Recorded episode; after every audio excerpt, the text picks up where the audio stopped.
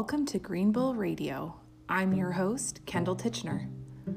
On the show, we share how notable leaders apply environment, social, and governance factors in business.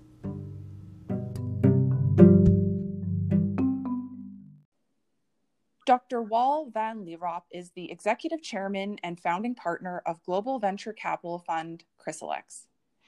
Based in Vancouver, he launched Chrysalix in 2001 and is recognized for his expertise and thought leadership in industrial and innovation, energy, and clean tech. Today, we discuss how VCs can screen for ESG in the companies they invest in and what the future of venture capitalism may look like. Thanks for joining me, Wal. Thank you for having me, Campbell. Uh, I'd like to start by having you introduce yourself. Uh, tell us about you. Well, you already uh, uh, started with what I'm doing currently and have been doing for the past almost 20 years, uh, leading Chrysalix in Vancouver. Chrysalix is a uh, leading global venture capital firm focused on innovations in the clean tech area, uh, but also automation, robotics, and ESG. Uh, prior to that, I was the VP of strategy and business development for West Coast Energy, at the time, one of the leading Canadian energy companies. Uh, we merged that in 2001 together with Duke. But West Coast uh, had utilities all over North America, pipelines, was big in the natural gas business. Uh, also had gas-fired power plants in China, in Indonesia. Uh, we uh, put a pipeline in Mexico uh, to uh, with at the time still uh, uh, still not CO2 to keep up the pressure of the semi-depleted oil fields there.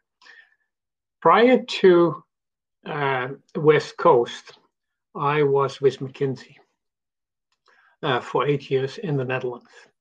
And prior to that, I was a university professor.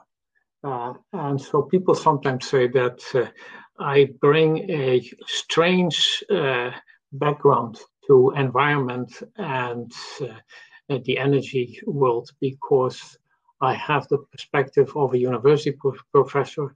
I have the perspective of a leading international consultant with McKinsey. I have uh, looked at the industry from the perspective of uh, an executive in the boardroom of a large energy company and since 2001, I have the perspective of a venture capitalist interested in small, innovative startups in this industry. How did you get into venture capitalism? I've always on the side been involved with innovative companies. Uh, at McKinsey, we uh, were, were, already in the uh, in the early 90s uh, very actively looking on how to stimulate innovative companies. We had a very big uh, uh, startup business competition in Europe in which I was involved. Uh, when I came to Canada, I uh, repeated that here on the site. Uh, this is called New Ventures BC, still one of the leading business plan competitions and, and training grounds for young companies in Canada. Uh, and then when I was at West Coast Energy, I worked very hard on uh, innovation for that large conglomerate and was working actually on an internal corporate venturing group. Uh, and when we merged uh, uh West Coast with Duke in 2001, what uh, actually happened is that uh, instead of going with uh, with that company to the Carolinas or to Houston, I decided to spin out the innovative stuff, and that became Chrysalix. Uh, and the reason why I wanted to stay in Vancouver is pure personal. My wife is from Vancouver, and that's the reason why I live here. What is your investment strategy? The investment strategy is to find groundbreaking, uh, step change focused innovation and go in very early uh, so that we can help the entrepreneurs really shape the company. So we get in very early. We take a substantial part of the uh, the ownership, and over time, uh, while we keep contributing uh, in the investments, we will dilute ourselves a little bit down. But the target is that at the moment of exit, we still own about 15% of the company, because in venture capital, uh, ownership is really important. Can you tell us about some of the companies you've invested in? Yeah, we have uh, invested uh, in companies uh, like Svante. Uh, prior to uh, to a year ago was called Inventys, but Swantis is absolutely one of the leading companies globally in CO2 capture. Uh, cost in CO2 capture is a problem. Svante has a very novel approach. Svante's novel approach uh, gives them a clear path, uh, currently already to $50 per ton. But in the future, this should be going to $30 per ton, maybe even lower. And so we see that Svante is uh, at the forefront of the emerging carbon capture market, which is uh, very uh, attractively supported by the 45Q regulation in the US. That means that around $50, you could probably uh, become profitable. So, uh, large investors from all over the world are looking at this with great interest because they think that uh, uh we could be at the point with carbon capture where solar was 10 years ago, just before many large project finance players started to put a lot of money in these enormous solar fields in which they made a significant money. So the, the emerging carbon capture uh, uh, uh, market uh, is drawing currently a lot of initial interest from very large financial players from all over the world. And that is very attractive. Uh, on the more esoteric side of, of companies Chrysalix has invested in, there is, for example, General Fusion. So this is fusion energy, the holy grail of clean tech, because it provides clean, safe, cheap, abundant energy. Now, people have said for the longest time, uh, fusion energy, gee, that is 30 years uh, out from now uh, no, fusion has its time has come. Uh, General Fusion is one of the current 25 commercial fusion companies that is uh, that has left currently the lab and is in the engineering phase. They are working very hard on their first demo plant which should be up and running by 2025. And uh, by 2030, maybe even 2028, the first commercial fusion plant should be up and running. And that would be fantastic because this is something the world really needs. We have made great strides with wind and solar, but people start to realize that if you really want to go to total carbon neutral, it is impossible with wind and solar, biomass, and supported by batteries. We need something else, and fusion is there to uh, to provide that adds what we need. You you will say, do we really need this? And then I will say, well, talk to the big players in the the uh, vast industrial areas in the world who, under the Paris Agreement, have committed to uh, phase out their coal-fired power plants, and they have to replace them with something new in the early 30s. These decisions are uh, uh, going to be made in the next few years. What will be the alternative? And all of them are scrambling. How do you fire a, a steel plant, a aluminum plant, large chemical complexes with wind and solar is really difficult. So there is a lot of interest in a new source of power. And like I said, uh, fusion energy can provide clean, safe, cheap, abundant energy. And uh, and so it's uh, we have great hopes that uh, we will see a breakthrough in the uh, in the energy scenarios in the next uh, few years, where it becomes clear what role of fusion will play next to all the other clean tech solutions. Are there any particular industries or technologies you'd like to invest more in? We need to ensure that the world's heavy industries all get clean. And that's a problem. So, uh, Chrysalix is really focused on innovations for resource intensive heavy industries. Uh, take, for example, the mining industry. There's a huge, uh, there, there, are many things that, uh, that, the many opportunities in that industry.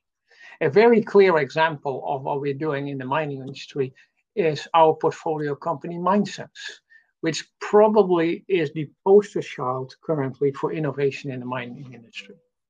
What, do, what does MineSense do? Uh, they bring sensors to the scoop of these very big excavators. Uh, and these sensors uh, give an indication of what is in the scoop. So that in real time, when the operator, he or she, takes a huge scoop of rock, they can see what is in it and can divide uh, the waste rock from the good ore. They can at that moment decide whether they send the scoop to the waste rock pile or if they do what they always do in the mining industry, and that is bring everything up from the mine, drive it down the road to the mill, and crush and further process everything.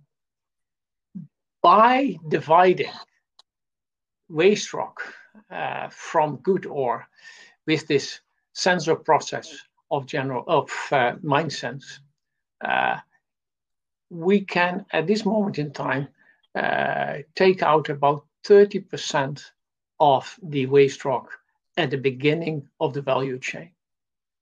The results of that from an environmental point of view are tremendous because you use way less diesel oil and uh, currently still the mining industry is one of the largest users of diesel oil in North America.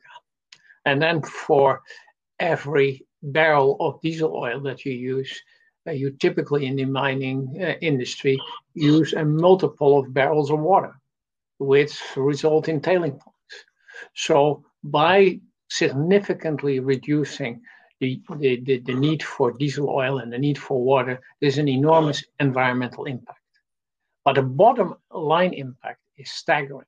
The bottom line impact for a small mine is very quickly uh, tens of millions of dollars straight to the bottom line on an annual uh, basis. And for a larger zinc copper mine, uh, the the bottom line impact could hit a few hundred million on an, on an annual basis. So these type of industries uh, that, uh, like every other industry, need to be clean, uh, and and so the, the opportunities to to clean them up with innovative technologies are tremendous and uh, will also for investors be very attractive in the years to come. How do we meet the clients we invest in? Well, we have a huge international network. Uh, has uh, people, our main office here is in Vancouver. Uh, we have an office at the Technical University in Delft in the Netherlands. Uh, we have people in uh, London, and we have venture partners in in Asia. Uh, so we span the world with our own people.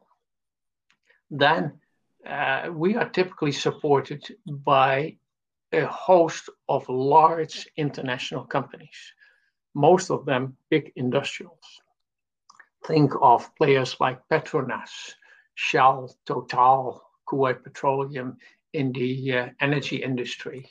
Uh, EDF, Fortum, uh, and, and other utility uh, players. Uh, think of mining companies like Hitachi Mining uh, Corporation, uh, Teck here in, uh, in Canada, Severstal from Russia, and many others.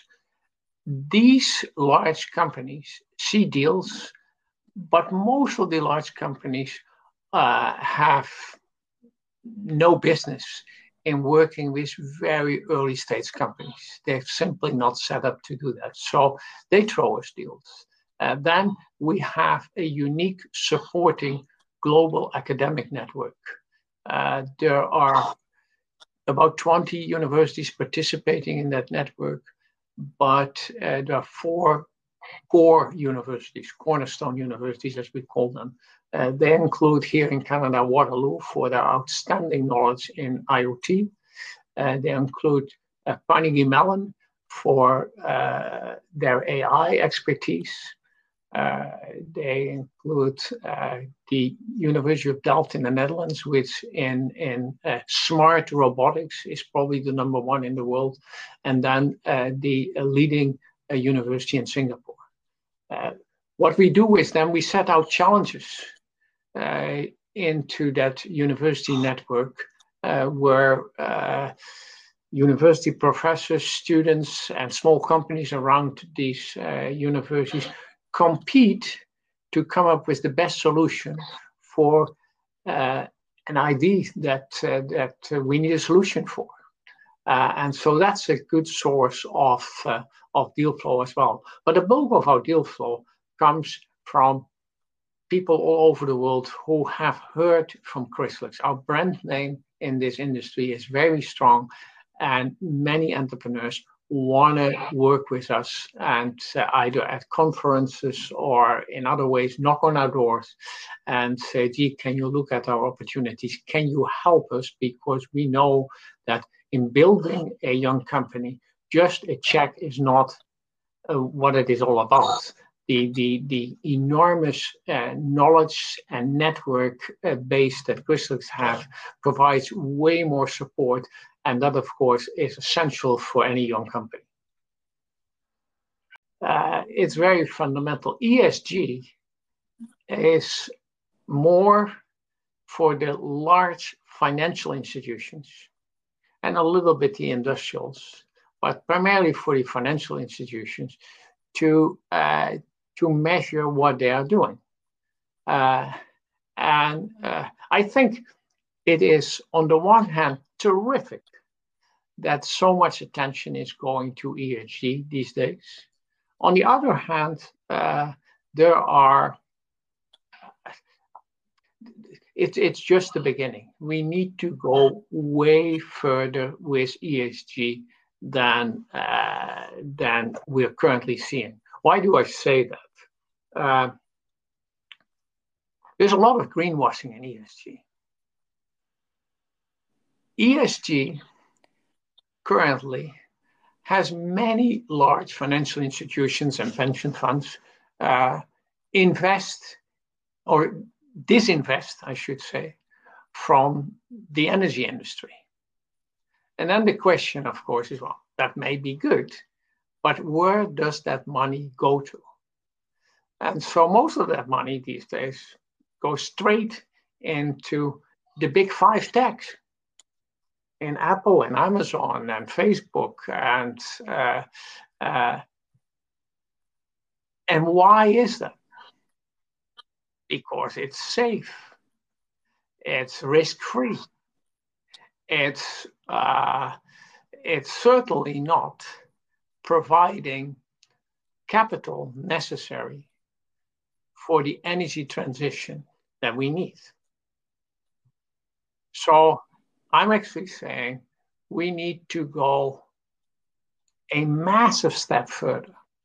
The big pension funds should not stop there. And, and basically, in the past, they would have put their money from they divested from the oil and gas industry in bonds, and now they have prepped up uh, the uh, big uh, the big tech companies they should start putting more money in innovative breakthrough technologies that we need for the energy transition. They should put money behind the Svantes, the MineSenses, the General Fusions of this world, uh, because they are the companies that will uh, make a very big impact uh, on whether we will be successful in the energy transition or not. Uh, the problem is that uh, if a big pension fund invests in the big five tech companies, they basically over time make it harder for small companies to compete. They make the cost of capital for small companies more difficult. They uh, lure away with uh, the higher salaries they can make, they can pay, uh, the crucial talent that we need on the engineering side and uh, in the uh, clean tech space in order to be successful in the energy transition. So I would like to see that many of the big financial institutions step a little bit away from uh, being afraid of what their risk management department has to say about some of the investments that are clearly not proven because they are laying the ground for a new future. But I would invite them to come to the table. That would be real true ESG.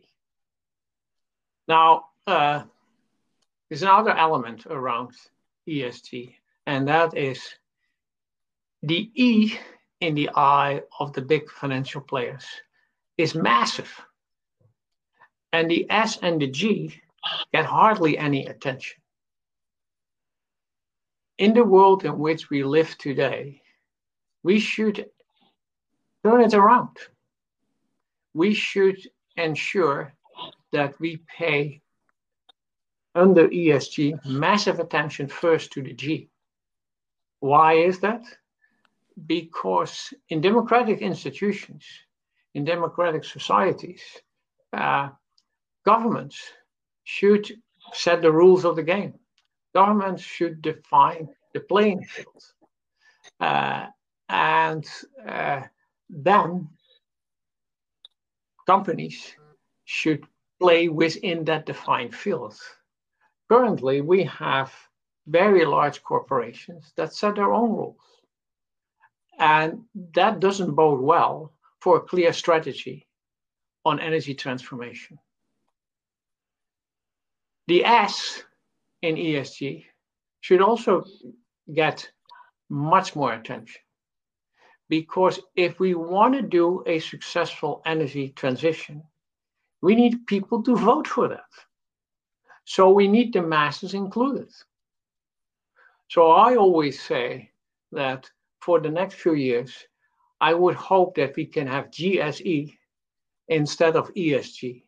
A lot of attention to the governance issues, a lot of attention to the social uh, issues so that we educate uh, the uh, masses and get the votes to have a successful path to an energy transition. Did I answer your question? Yeah, you did a really good job of um, highlighting some of the key messages um, in the article that you wrote uh, for Forbes about moving from ESG to GSE. So, um, so thank you for that. Um, and I want to talk pivot the conversation a little bit, uh, you're you're also a co-founder of Evok, which is a partnership with Cenovus, Suncor, and the BC Clean Tech CEO Alliance. Can you elaborate on the work you do? Yeah. I was only involved in the beginning. So if you say, "What work are you doing?" Uh, uh, I'm not doing anything on Evok today. Uh, and and and frankly, uh, when we started with Evok, we had a very uh, neat idea that there would be a lot of benefit from the for the BC clean tech industry coming from uh, from working together with uh, with the oil and gas companies in uh, in Alberta. Uh, I think I'm a bit disappointed in that uh, basically, yeah, I haven't seen the, the, the, the, the spillover benefits that we uh, would have hoped to see. Now, of course, Alberta needs this. Alberta really is a unique uh, energy ecosystem. Uh, and it would be great if we could uh, help transfer that energy ecosystem into an energy ecosystem for the future. Uh, that would be great for the world, but that would in particular be great for all these people in Alberta who have unique capabilities in the energy industry, unique capabilities in building projects in the energy industry. And it would be a shame to let it go uh, to waste. But uh, we need uh, leaders that can see that new future. We need leaders that don't want to hold desperately on to the past because the world is passing by them. I have uh, in the past said to the leadership of both Suncor and Cenovus, you can only use your balance sheet once. And uh, let's use that to build the new future instead of desperately trying to hold on to the past because uh, the cost curve is what it is always about. And the cost curve uh, and the international uh, demand behind that doesn't lie.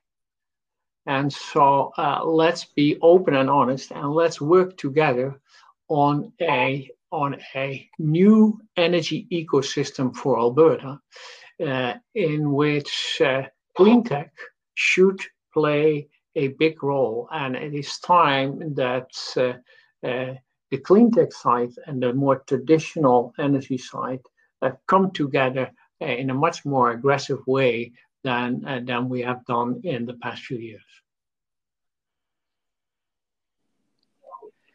So you sit on several boards. Uh, can you tell us about some of the companies as well as the ESG and sustainability work they're doing? Um, like I said, in many of the boards where I sit, which are uh, five or six uh, boards in the clean tech space, uh, they live and breathe ESG. Uh, it is more, of course, the question: How do large corporate boards, how do they uh, work with with ESG? And and I'm quite frequently asked for advice in large corporate boards because that is where uh, where uh, the, the, the very big differences will have to come. Uh, and uh, uh, it starts with bringing in metrics, measuring what uh, what the the environmental and energy transition results and the, the, the non-polluting results of certain projects will be. And in the uh, really forward-looking uh, big boards, we see now that uh, uh a link is being made between ESG targets and executive comp compensation. It started a few years ago with some of the oil and gas companies, and most notably Shell. Uh, but uh, more recently, we now see that uh, that large financial institutions are also starting to think of that. And, and uh, it's very interesting to see that earlier this week, Mark Carney in the Financial Times made a plea of linking for big pension funds uh, the executive pay also to ESG targets. How do you think venture capitalism will change in the next five years? Uh, that's an interesting question. If I would know that, uh, gee, I would, uh, I would uh, make my colleagues very, very happy. Uh, uh, I think that once we see the breakthrough of uh, companies like Svante and General Fusion, it will probably renew interest in the uh, the scary side of the venture capital industry, because uh, these type of platform technologies, these breakthrough technologies that we need for the energy transition, they are not for uh, every investor. They are not for the faint of heart. Uh, they come with long time frames. They come uh, with, uh, uh, with, with, with this capital intensity that is uh, uh, way more serious than when you invest in an app. But I think that in the next few years, we will see that the world realizes that for a successful energy transition, uh, we will need to clean up all industries in the world. All industries will have to become clean. And that investing in just a few apps is not going to make it. And as a result of that, I expect a, uh, a renewed interest of very large investors in this space. So I'm actually very optimistic about what will happen. I mean, I see that uh, in uh, in the interest in some of our portfolio companies, which has gone up tremendously. Like already said, carbon uh, is uh, is almost becoming uh, the flavor of the day.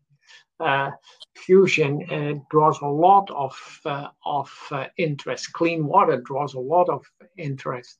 And I expect that uh, the hardship of the COVID pandemic uh, makes many people realize that uh, we only have one world and we better take care of it because uh, otherwise we may, uh, in 20, 30 years from now, uh, realize that in 2020 we put on face masks and we never took them off because we never could take them off.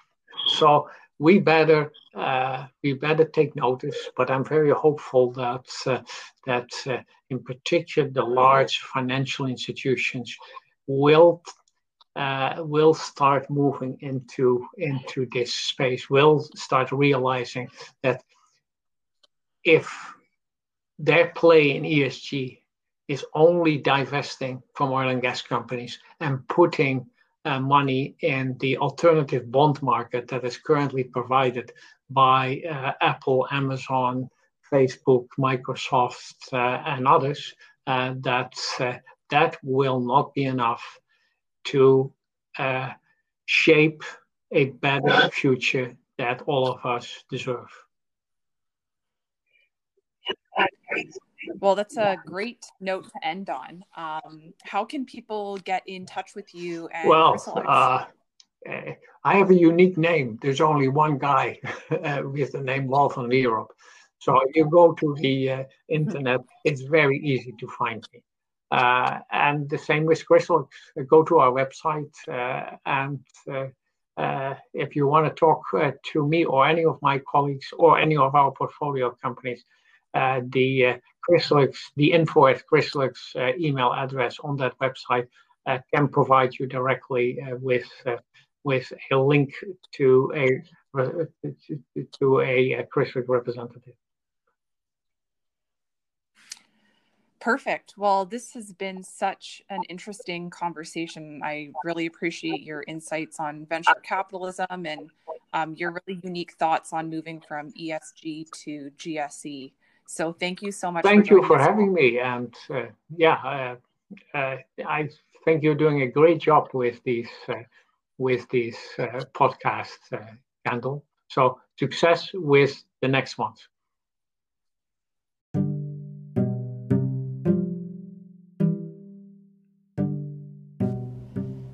Thanks for joining me on this episode of Green Bull Radio. I'm your host, Kendall Titchener please submit guest ideas and ESG related questions via our social media at Green Bull Radio on Instagram, LinkedIn, and Twitter. Thanks for listening.